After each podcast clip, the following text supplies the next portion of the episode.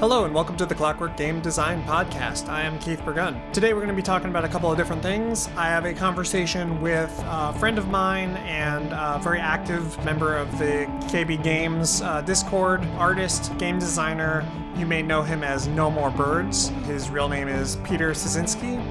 And yeah, he's uh, he's helped me a ton with uh, Dragon Bridge game design and Push the Lane. He did uh, or Escape the Omnochronom. He did a little bit of art for. So we've worked together on a bunch of stuff in the past, and um, yeah, he's really cool, and he knows his stuff about Dark Souls and the From games.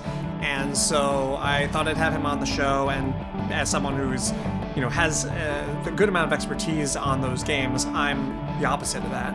Uh, I just sort of came into Dark Souls uh, as a part of the book club. Uh, if you don't know, we do uh, every once in a while. We have a new book club game over at the uh, KB Games Discord. Uh, right now, we're playing the game Tiny Islands, which you can come and join up and play the game and give your thoughts. Um, but uh, yeah, so we, we've been playing Dark Souls, and I finally got around to playing it. I had been very skeptical of it because, I mean, console games and also, you know, action console games where you're fighting monsters and stuff like uh, it. Just, you know, uh, I was very skeptical. But uh, I always expected that Dark Souls was going to be better than the other uh, games, uh, the other third-person action games. But I um, was skeptical that I felt like it was like too little, too late uh, for me. Now, when it when it came out, I already was, you know, I was already like jaded completely about video games for at least a decade or more. Um, so, uh, and I was at the height of my like board game obsession also. So I was like so far away from wanting to play some, you know, game on Xbox or PlayStation or you know any of these like consoles. I was very skeptical of all that. We have a good conversation about that. That's that'll be coming up a little bit later. So do stick around for that. Um, I think I might have uh, uh, not mentioned this, but uh, we uh, didn't publish a uh, episode last month. Uh, we were supposed to be publishing an episode each month, but last month we skipped because uh, there's just been too much going on. Uh, I have, uh, as I've maybe mentioned on the show before, I'm doing the Unity version of Universal Paperclips, Frank Lantz 2017 hit web game, which was originally in JavaScript. And uh, we're making a Unity port of it, or I should say, I'm making a Unity port of it, uh, which is really like tough because uh, JavaScript's a weird language, um, and I don't know JavaScript, and so I've been trying to work through Frank's code and figure out uh, how to make things, certain things like that are so easy to do in JavaScript, like make a bunch of like lines of text and like a button, uh, you know, with text next to it and things like that. Like, there's no Unity equivalent of any of that stuff, really. Um, so it's been tricky. And maybe there are Unity equivalents, but I'm just not that great at Unity, especially the Unity UI stuff is just, ugh, it's a nightmare. So, anyway, the first thing I'd like to talk about today, with all that other stuff out of the way, is um, as a solo game developer, which I think a good amount of my listeners are, um, how, how do you prioritize what you're going to work on and what you're going to spend your time doing in terms of like your game dev time? Uh, because there's a lot of things that you could be doing, right? Um, there is a sort of a beeline kind of approach where you're just like, all right, I just want to, what's the minimum I can do with everything and just head for that beeline and get it done as fast as possible. And I think for a lot of smaller projects, that makes sense. But for larger projects, you probably don't want to do that because you need to make an impression. You need to communicate things clearly. You need your rules to come across and get learned by people. So there's a question of like, well, how much do I polish? Um, how much do I make screenshots look really good? Recently, I've, I've, been thinking about this a lot because I've been thinking of Gem Wizards Tactics, which is my new tactics game, which is a it's a tactics game, kind of like Advance Wars or something, but it's designed for single player and designed with emergent complexity in mind. And you know there's this quite i've been i just improved the uh, the color palette a lot and i'm really proud of how that came out.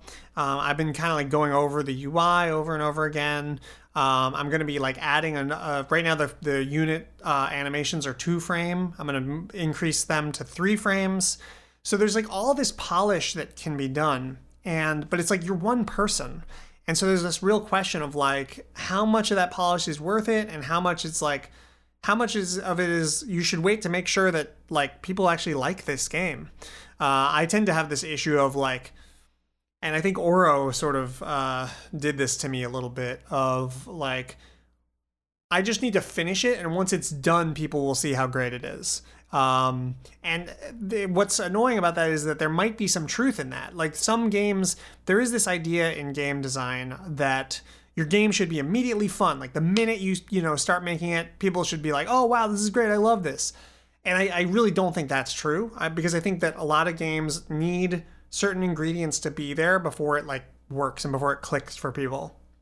And Auro is like the most intense example of that because you know for years it was terrible and at a certain point, once like kind of everything came together, it was like really near the end of development. It was like, oh, actually, this is really cool and fun now. But it really needed like everything to be there. And so, you know, that that's where I, I sort of find myself bouncing back and forth a lot of times with something because uh, on the other hand, Escape the Omnochronom was a game where I worked really, really hard on it, invested a lot of money in it, invested a lot, invested a lot of time. I hired artists things like that. And uh, it just you know at no point was it fun. And maybe maybe it just needs another year worth of work and it would be fun. I don't know exactly where to take that but um, you know it's it's that's that's a pretty scary thought is that things could be like that right when you're working on a game.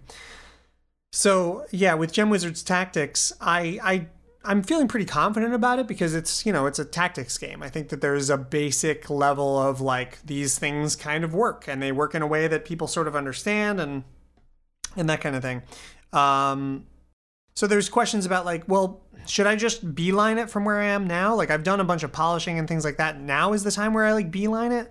Or should I start improving the UI and making sure that there's like good tooltips everywhere so that people know how things are working? Or is it important that I have some like single player like uh, story mode or tutorial content that can help like contextualize what is this? You know, um, like give some some idea of like what's the backstory? Like who am i? Why am i fighting this war? Et cetera et cetera. Like maybe that's what's really important next. Or is maybe it's sound and music. Like maybe sound in particular like uh, is just super crucial to how people understand and experience these um, interactions. And without the sound it's like it's not going to it's just not going to connect right. Uh, or maybe i need to just actually make the game itself the game design the rule set better right? Like maybe there's some missing rules. Like right now i'm actually thinking of deleting there's a morale system and i'm, I'm going to delete that.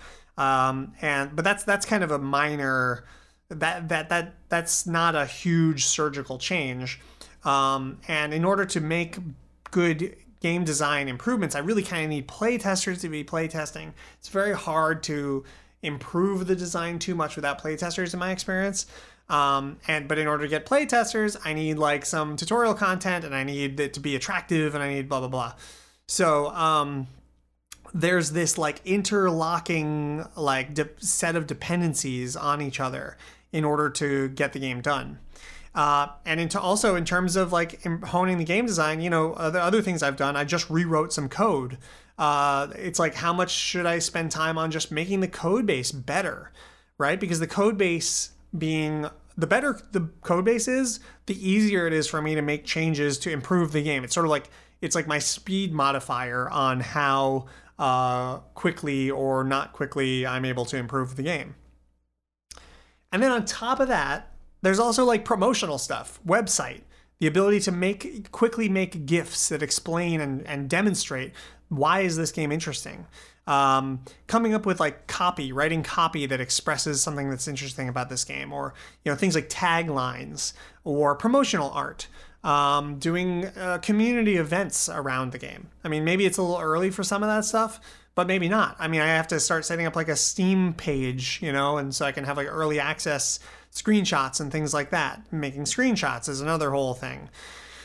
So, I don't know. This is partially this is a little bit of just me talking this through and trying to figure out like what is important what do i need to do next in order to get this game finished and i i, I hope that other developers who are listening to this um, can share like can understand how I'm feeling about that. You know, this is probably if you're working in a team, uh, especially a team of like more than three or four people, a lot of this is mitigated because you have your sort of department or two.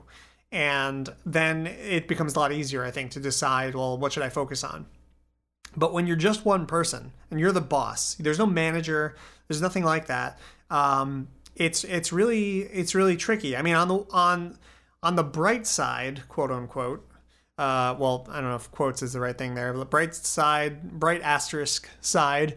Um, you sort of have as much time as you need to finish the game, but like that's true and not true. Um, it's kind of weird how um, how how time works with game development because it's like you just don't know. Yeah, it's like okay, yeah, I guess I could take five years to make this game, but it's like I don't know where I'm going to be in five years. I don't know if I'll be alive in five years. I don't know if I'll, you know what I mean? Like maybe my career and things will completely shift. Maybe things will completely change. Maybe you know, like you don't know really what's going to happen in a few years.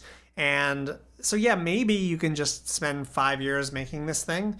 Also there's like this question of like, well, there's there's a sort of a, a momentum thing. I've been I've been building this momentum, you know, to the extent that I have been able to so far in terms of I stream all the time, I post screenshots here and there and and I you know, I have a small community that's interested and that that like engages a little bit on uh, on about this game and you know if, if the development's going to be another two years even it's like you know i remember with auro before the game even came out we cycled out like three or four different groups of uh, playtesters like i had to keep getting new people reinvested because the old playtesters just would like you know get bored and move on or just who knows they have their own life stuff that's going on maybe they got married or they had to move to a new place or they decided to become a monk. You know, like stuff happens. People have lives. And so that's why I think it is important. There is a certain momentum factor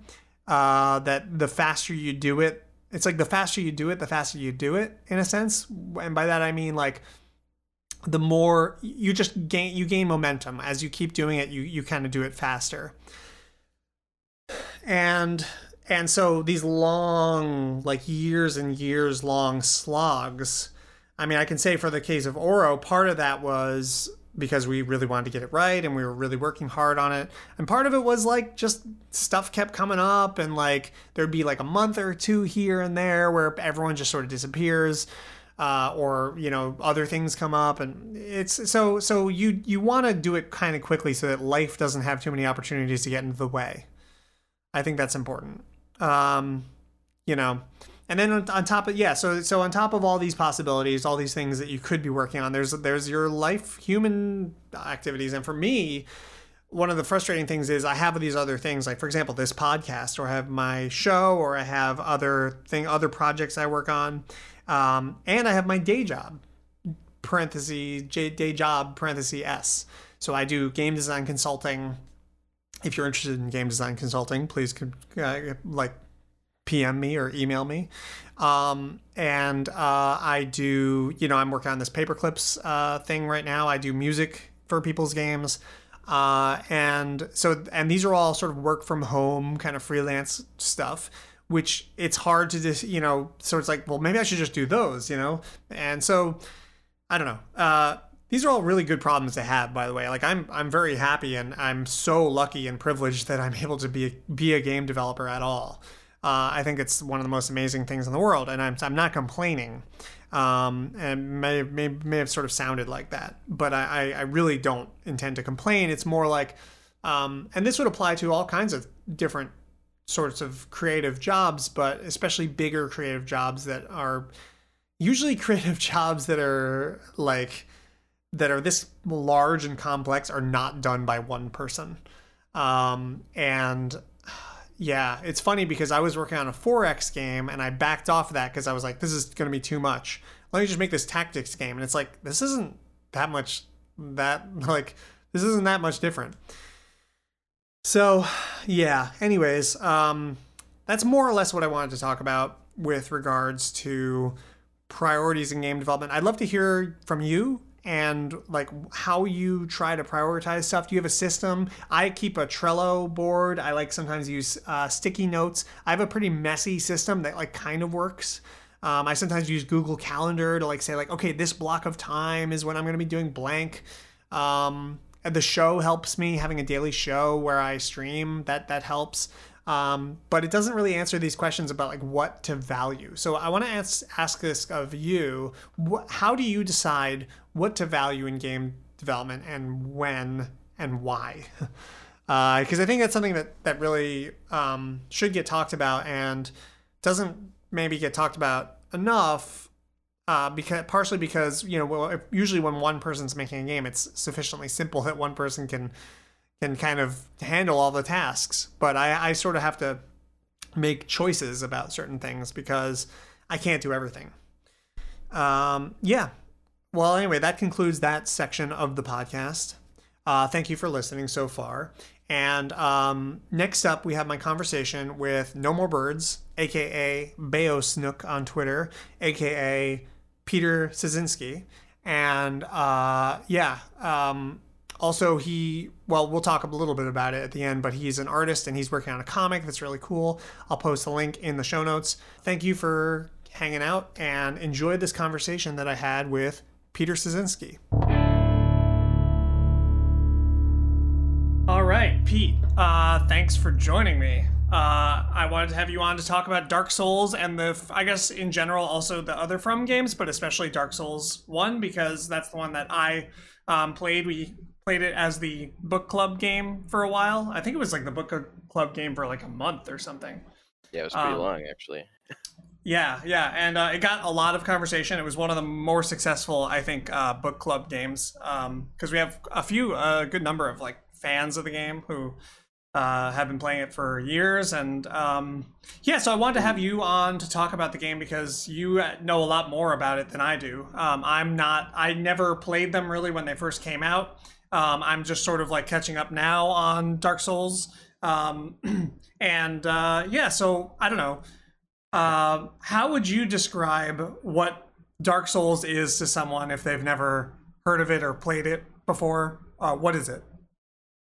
Like as a like as someone who's played video games before though yeah let's say someone who's played video games yeah because like everyone who's listening to this podcast has probably played right. video games but right. maybe some of them haven't played dark souls um yeah, so I guess I mean the the big thing I think with Dark or the big thing Dark Souls did and kind of what was special about it at the time um was that it just was like it's um like a I I, I always want to call it like an adventure game mm-hmm. um where it kind of it you know it doesn't get in your way as a player and it kind of just is a like a world that you explore i guess i don't mm-hmm. really know exactly how to describe that but it's you know there was this kind of movement of uh or games were moving in this direction most popular games where they were very uh you know kind of like they they pace the game for you like you know you, you get stuck in like walking segments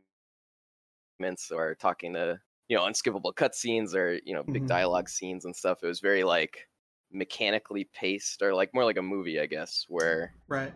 Dark Souls came along and it was a lot more just it it plops you in a world. It has nothing like that. Like everything's at your pace. It's just how you're moving through the world.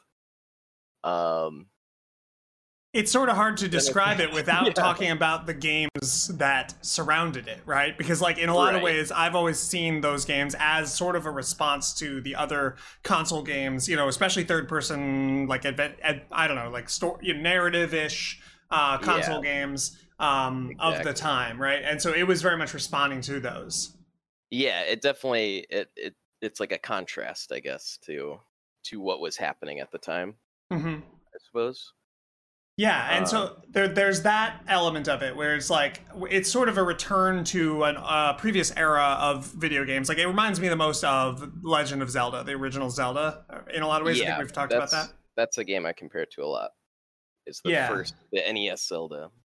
Yeah, yeah, uh, and I could definitely see that a lot, um, which is uh, which is really different from even the later Zelda games became a lot more. Um, other than Breath of the Wild, Breath of the Wild being kind of exceptional, I think, among you know modern Zelda Yeah. games. Right, because it's kind of also a return to that sort of thing. Yeah, yeah.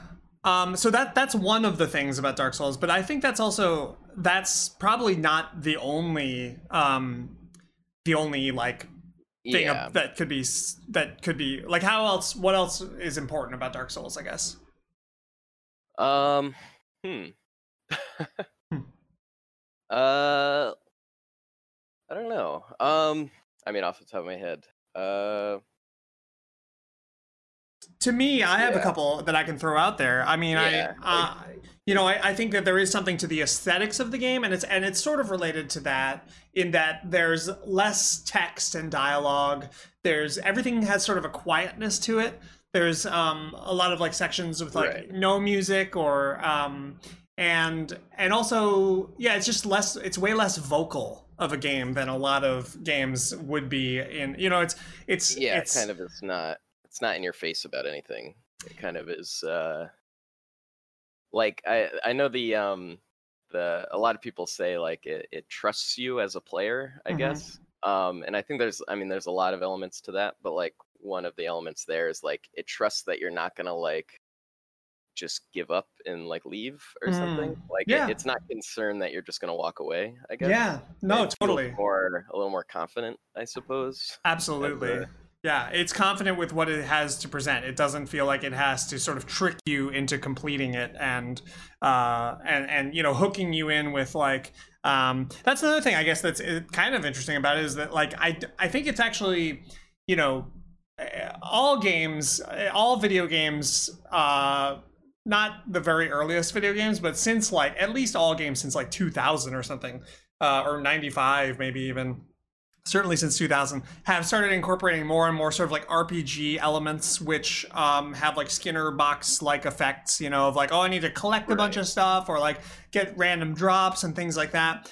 and i would say that actually on that's you know in terms of the spectrum of that and like i don't know maybe like a clicker or like uh, farmville or something like that um, being Mhm. very hard on that side uh, you know a lot of that One, the one extreme. that would be the one extreme and then the other extreme would be i don't know like just like a tennis game with no meta game or like Right, you know, chess something- something. chess exactly yeah so i would say dark souls is actually especially for the kind of game it is it's actually it's actually seems like it's pretty far away from the skinner boxy kind of feelings did you did you agree with that Yeah, I mean, I would mostly agree. There's there's definitely like you know it has the standard kind of RPG trappings. I suppose like it is an RPG, Right. Um, so it has you know levels, and you are getting stronger, and you upgrade your weapons and stuff. I do seem Um, to recall I used to have a housemate actually that would play a lot of Dark Souls, and I remember he was like very, very high level playing, and he was like he was sort of talking about it in a way that I hear some people talk about Diablo with like rare d- drops and things like that. So there is something like that, like at least later on. hmm There's yeah, there's uh like you know there there's rare rare drop like weapons you could get, and if you're specifically going for it, it's like all optional, obviously. Right. But I guess kind of like um Symphony of the Night or something.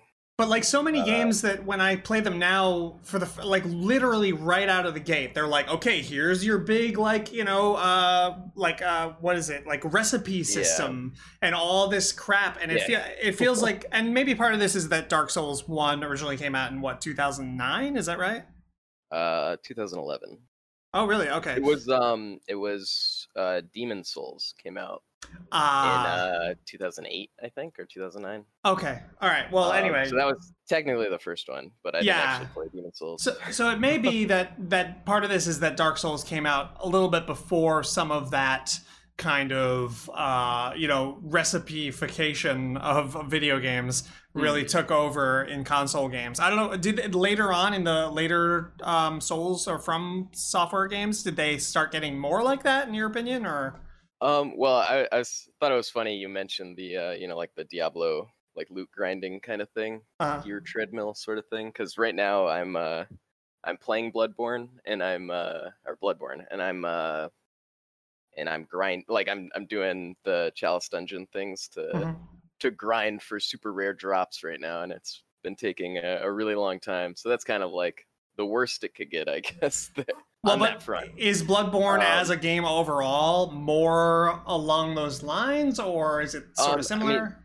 it's just it's definitely just the chalice dungeon part like Hmm. which is a, again a totally optional you don't actually need to go in those at all like just the base game like if you were to you know quote unquote complete it of beating the last boss or whatever right. uh, i would say it's like maybe even less than less than dark souls on that front um, Mhm. it's just when you step into the chalice dungeons like that becomes a uh, you start like uh, farming for better gems and stuff that have you know like five percent more damage on them or something. Right. Right. Right. Right. Uh, but that that's the only one I think they've ever done that on, and that was I mean that one was in 2015, hmm and like if you compare to um uh, their latest game Sekiro, which is the least like Souls that they've made since making the Souls games. Um, it's you know it's even less like it's it's way less on that front. It's much more just like a I don't know like a how to even compare it like NES Castlevania or something you know like just like Right. an action game sort of thing. Yeah, and that well, that brings us, I think, maybe to another thing that is special, or at least was special about Dark Souls and probably Demon Souls, um, which is the pace. Uh, which is um, and, and the fact that you know the stamina bar and the really long, slow uh, animation uh, timings and stuff like that. Like, so one of the things I've always said about real-time games is that they should be slower at the very least. Um, Mhm. and that's a way to make them effectively less random. You know, like it, it, it- anyone could agree, I think, that if we sped up, let's say Dark Souls or Zelda or anything like that, you know, five x speed or something. yeah It like or you know whatever if you if you think you're fast enough to play it at that speed fine 10x speed um, at some Yeah. point it becomes like just noise right and yeah you would be able to process what's happening so yeah, and it's just a matter of like, there's only so fast that a human brain can process and react to information, um, and uh, and so you're just going to be doing what at, at a certain speed. You're just doing what your hands are trained to do, and you're just kind of, and you're even just sort of like freaking out and just making Yeah, sort of just- random, you yeah, know, spasmic, yeah. Um, hoping and- that whatever your brain says to do is what's right yeah and so that's another i think maybe somewhat radical thing in the context of console games is the fact that dark souls is so slow and so um so much about that um that like i don't know how would you describe the combat system in dark souls Um. Well, so I was I was gonna mention that yeah, like when it first came out, a lot of complaints that it got um were was that it was incredibly like clunky and bad feeling Hmm. um to to play it. Um and it was uh, you know coming from those things that you were mentioning like when you do an attack, you're like locked into that animation for a couple frames or whatever before Right. you can roll away or move away or whatever.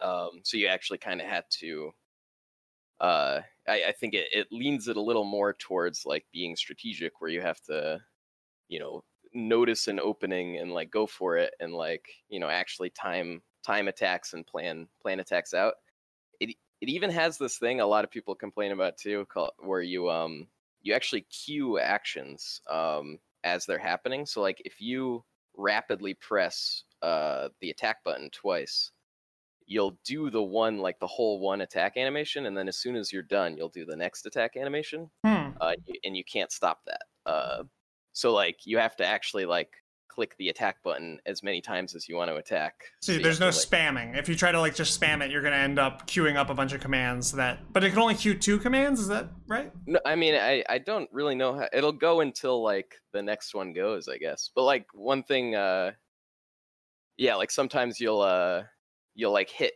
attack twice by accident and then you're spamming the roll button and you accidentally like are doing another attack and it kind of messes you up. Hmm. um so yeah there's some element to that of like you really got to think about what you're doing right. um and i think that's kind of alien to a lot of uh action games oh where- yeah. and and then combined with the uh the stamina bar which i think is kind of like the best thing like gameplay or game game design that they do for the combat is they just have the stamina bar thing hmm which is like you know it really uh really uh, amplifies that or something by the the strategic thinking where like everything you do is tied to a resource Hmm.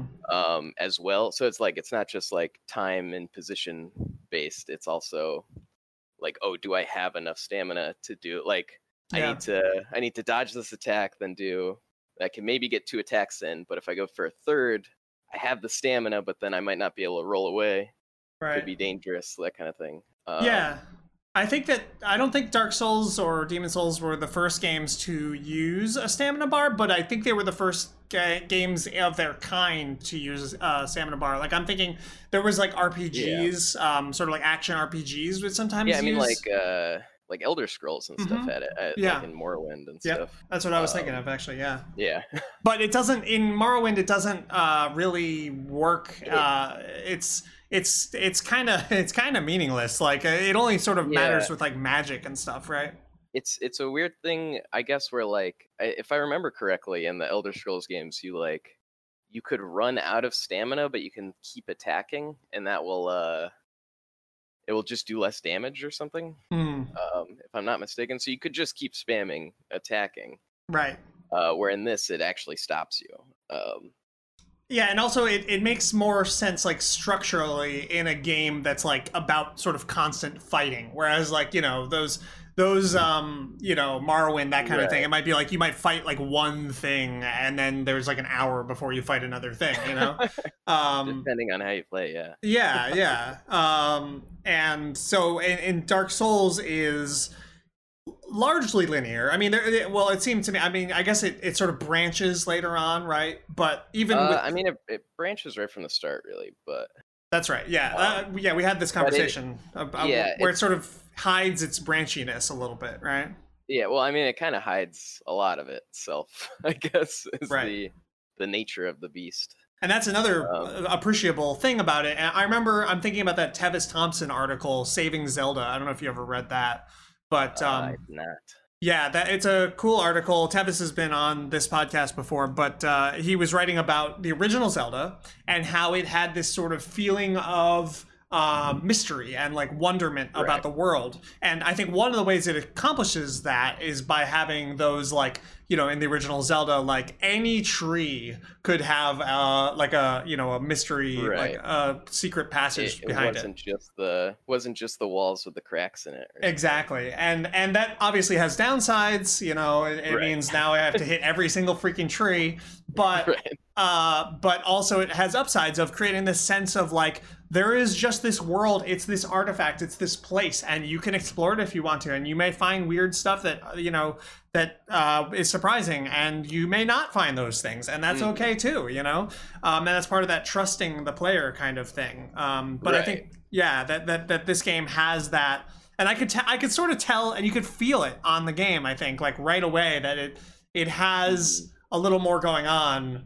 Um, and yeah, yeah, kind of how they present, or kind of how it presents itself, kind of lends that feeling, I guess, of like, like it, it, it tries to work that mystery into everything, I guess, like even the story and stuff, um, where you're kind of just like given this weird, like cryptic, you know, opening cutscene, and like the first guy you talk to is like talking about prophecies and stuff, and you're like, right, something's going on here, I guess. sure, yeah, yeah, yeah. It's interesting. Like I I I I sort of wish that Dark Souls had come out a little earlier or that I was born a little uh, later or something because I feel like by the time it came out, I already was just like so burned of that kind of like not that kind of thing, but like console games and like single player, like adventure, jumping around, attacking monsters kind of games.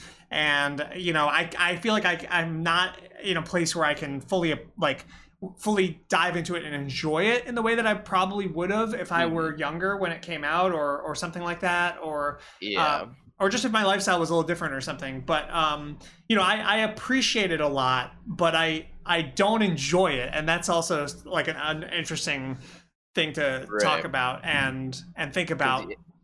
because yeah i think for me it was like it was kind of a you know right right time thing like Mhm. the perfect moment when dark souls came out because i was like i was getting this feeling of like like i think i'm just not going to play video games anymore or something Mm. like i remember playing through assassin's creed 2 Mm-hmm.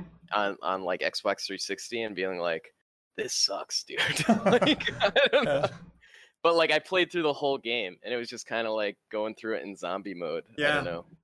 Yeah, I went through Um, so many games in zombie mode, and now I'm just like, I feel like I I can't like I can access my excitement and fun and joy in games in certain games, but like games that sort of feel have certain things like like you know how I am about puzzles in ga- in Right. video games like video game style puzzles like when I when I like certain things like that they just like set me off and I'm like no like I have like a, this very reactionary response because I think I did what you did with Assassin's Creed 2 for like so many years Like, and long, yeah and I You just didn't- you, you didn't uh, have a Dark Souls that came along and saved you. Well, I I did, but I did, but my Dark Oh, Souls was right. it was totally it was much more distinctly different. It was like Western RPGs and board games and things like that, which are like um you know they're just so they feel like very different animals um whereas dark souls is interesting because it is within that like assassin's creedy kind of language you know at least uh, nominally like you know in some kind of like surface level way but um Yeah. and so that's that's kind of an interesting thing is like that association Yeah, it is kind of it's it's speaking I think that's a good way to put it is it's speaking the language of all those types of games. Um but just doing it a lot better. I don't know. like I mean obviously doing something different. Um yeah but something I like better, I guess.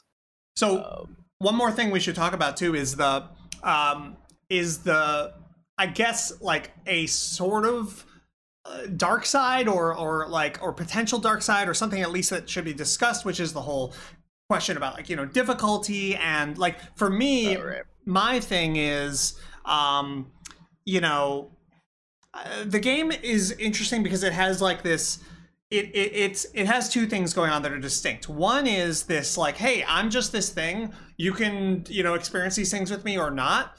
Um and you know just just like experience me and see what happens for you right? But one of the things that can happen for you and actually i would say probably would happen for many players is that it just sort of shuts them down. Like it just tells them no you know what i mean like Hmm. um because of this the dif- the difficulty and the you know the way it um, the difficulty manifests in terms of like you know like you just have to beat this boss and if you can't do that um sorry you know yeah, like right. um and and i think there's two uh, sort of answers to that one of them is the like well that's the that's the thing is like you know you overcome this challenge and and that's great for the people who end up doing that um but it's also worth thinking about like well you know i don't know like do you have any thoughts about that Um, yeah, I guess. Um, so yeah, there, there's the you mentioned the element of like people bouncing off of it. I guess. Mhm. Um, like it's it's too hard and they just don't feel like they can do it, or maybe they can't do it. I, you know. Um, and I think like you know with, I mean, I guess Dark Souls especially, it doesn't have a a difficulty mode. You just it just is how it is mm-hmm. um, which means it could be potentially too easy for people who are better at that sort of game, and could be way too hard for people who uh, have never played that kind of game. Um, which I do think I just want to mention. I I feel like that's a part of the difficulty discussion that never gets mentioned. Is that you know with the Souls games is that it always gets mentioned that there could be too hard for someone. There's no easy mode, but it never Mhm. gets mentioned that the you know there could be like a a player that it's like an expert mode for. Yeah, right yeah thing. sure uh, yeah why not But the thing I think is neat about the Souls games, I guess, is that they um they do have kind of a uh, a lot of things uh kind of within them like and again it's like within the world uh of the game like it's it's not an option in a menu. Hmm um but there are like you know quote unquote difficulty options i guess. For the souls games they're just kind of hidden um Yeah. because you have to find them in the world i guess. Um but yeah like the biggest one i guess is is summoning other players. Hmm.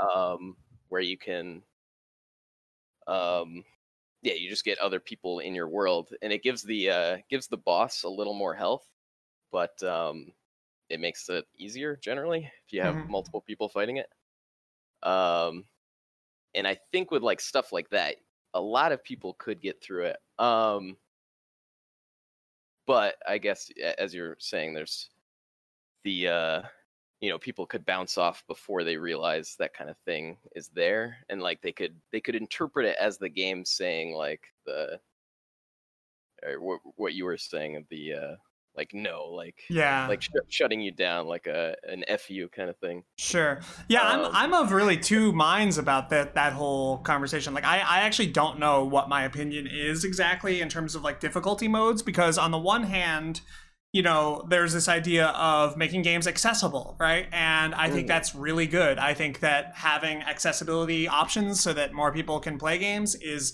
really good, especially when it comes obviously to like you know people with various disabilities. Um, and, and I, 100% agree with that. Yeah, yeah. I think I think most like you know nice people would agree with that, yeah. right? um, but at the same time, I also feel like. So, I mean, you know, in terms of like something like difficulty, or let's say the game says no to you, right? And you like you can't beat this boss, and you're like, ah, I don't know, this isn't really working for me, and you quit. Is that like is that like a bad thing? Like maybe that's fine. Like maybe this is just not a game right. for you, and that's fine. And like you know, not every game has to be for every single person. Uh, there, especially these days with like you know the explosion of like indie games and things like that. Like imagine you know, like we would never think if some like indie uh, developer made some little app, you know, that had mm-hmm. and didn't have any difficulty modes, and it was just this weird little thing that someone made, you know, in in like a week or something, and you know um, it's okay that it's just this it is what it is on one level um, and so yeah I don't know. I, I kind of go back and forth because at the same time, though, then the other level is Dark Souls is this huge social phenomenon, and like, uh, you know, the some of these big AAA games. Maybe Dark Souls is not the best example of that, but like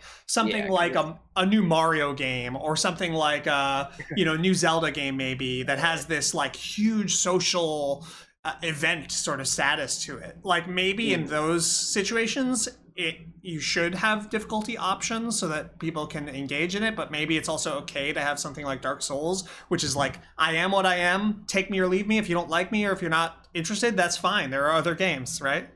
Right. Yeah, I agree. Um,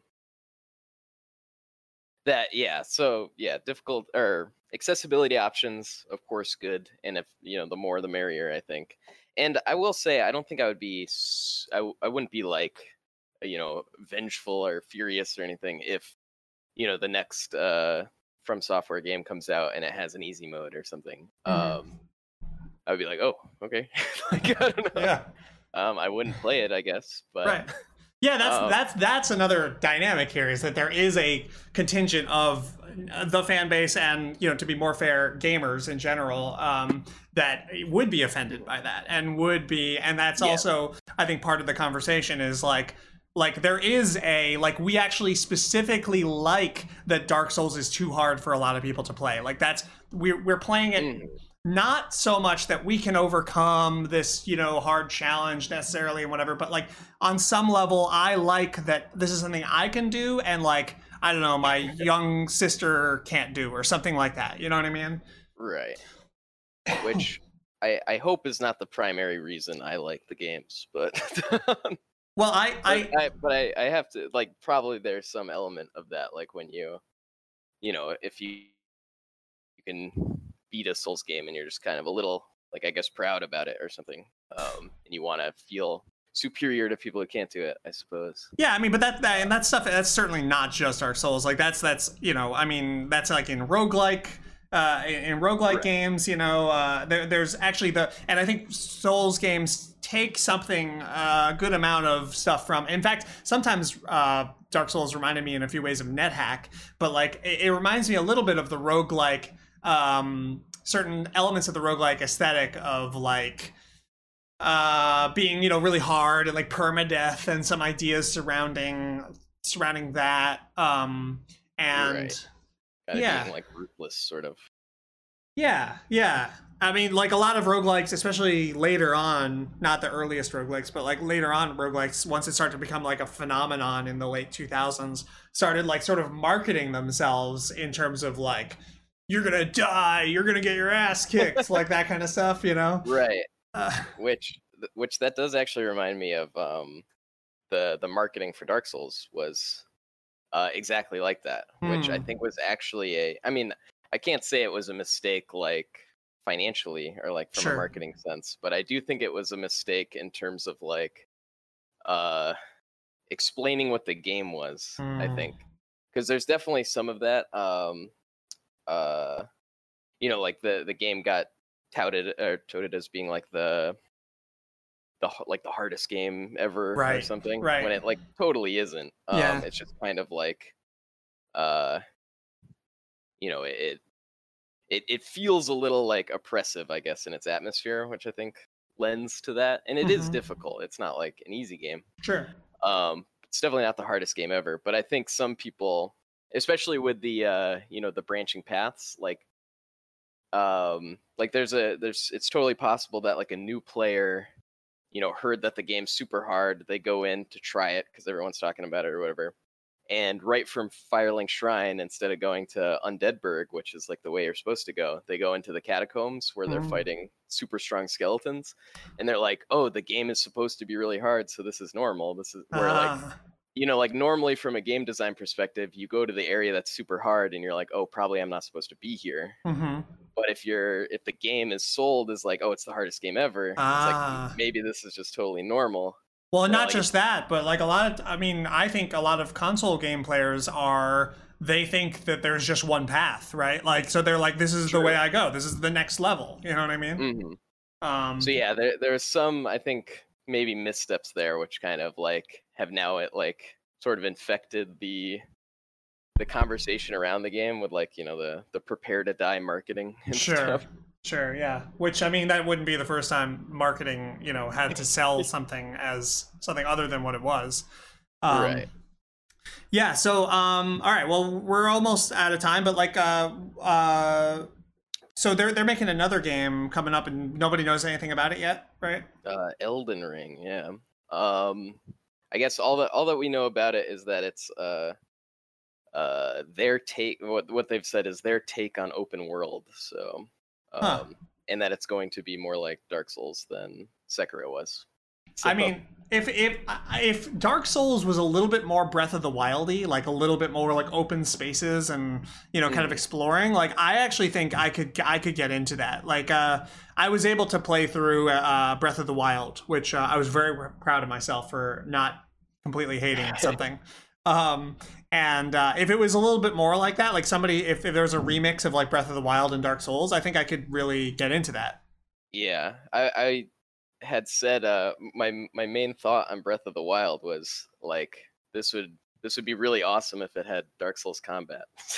Yeah, Which because I yeah, the Or Breath of the Wild or- combat's a little maybe something even uh, that uses elements of both to make something even better because like one of the things in Right. dark souls like dark souls does have like i noticed that you have like a kick move which I, when i saw that i was like oh, Oh, yeah. yeah. awesome i can kick people like that's that's what i want to do that sounds awesome like right. um you know because i'm just like trying to kick people off of stuff and you know get like Mm. physicsy things happen and breath of the wild technically has physics like there can be events that happen that are physicsy and weird and surprising It's just yeah, it's just really rare. yeah, most of the time you just want to just mash the attack button and just win. So, Right. um, but Yeah, yeah, I heard a uh, a good a good criticism of Breath of the Wild. I thought was someone was saying like like you know you you have the glider and you basically always use the glider to get over stuff, but really what the game what you want to be doing in the game is like cutting down trees to like make bridges over uh crevices and stuff. Yeah, Um, but you just like never do that. Right. like- exactly. Uh, in fact, there was uh, somebody brought up the idea that point in the game where you get put on that island. Was that you that brought that up? Where you get put on Yeah, that I island? so. Yeah, yeah. Where you now you don't have all that stuff, and now you actually have to use the rules of the game all of a sudden. yeah, it's like when they take away all your stuff, suddenly you're you're actually engaged with the systems. Right. um, Yeah. which is cool. Cool. Um, all right. So, is there? Uh, you're working on a comic, by the way, that actually is a little bit. I feel like it's a little bit Dark Soulsy uh, a inspired. little inspired by. I think it probably it's probably impossible for me to not be at this point in my life. It's been such a uh, like Dark Souls has been such a uh, a big part of my life, I guess, at this Mhm. point, that it'd be impossible to avoid some inspirations, I suppose. Uh, well, do you want to tell us a little bit about the comic and also where we can check it out? Um, the comic is called Gentle Dark, which is also actually a uh, the title's also inspired by uh, Dark Souls 3, actually. okay. Um, but anyway, uh, yeah, it's called Gentle Dark. Uh, it's not like it's technically not out yet, I guess I would say, but you Mhm. could read the uh, the first. I think it's 18 pages I've done Nice. um, on my Twitter, which is uh, at Beosnook, B E O S N O O K.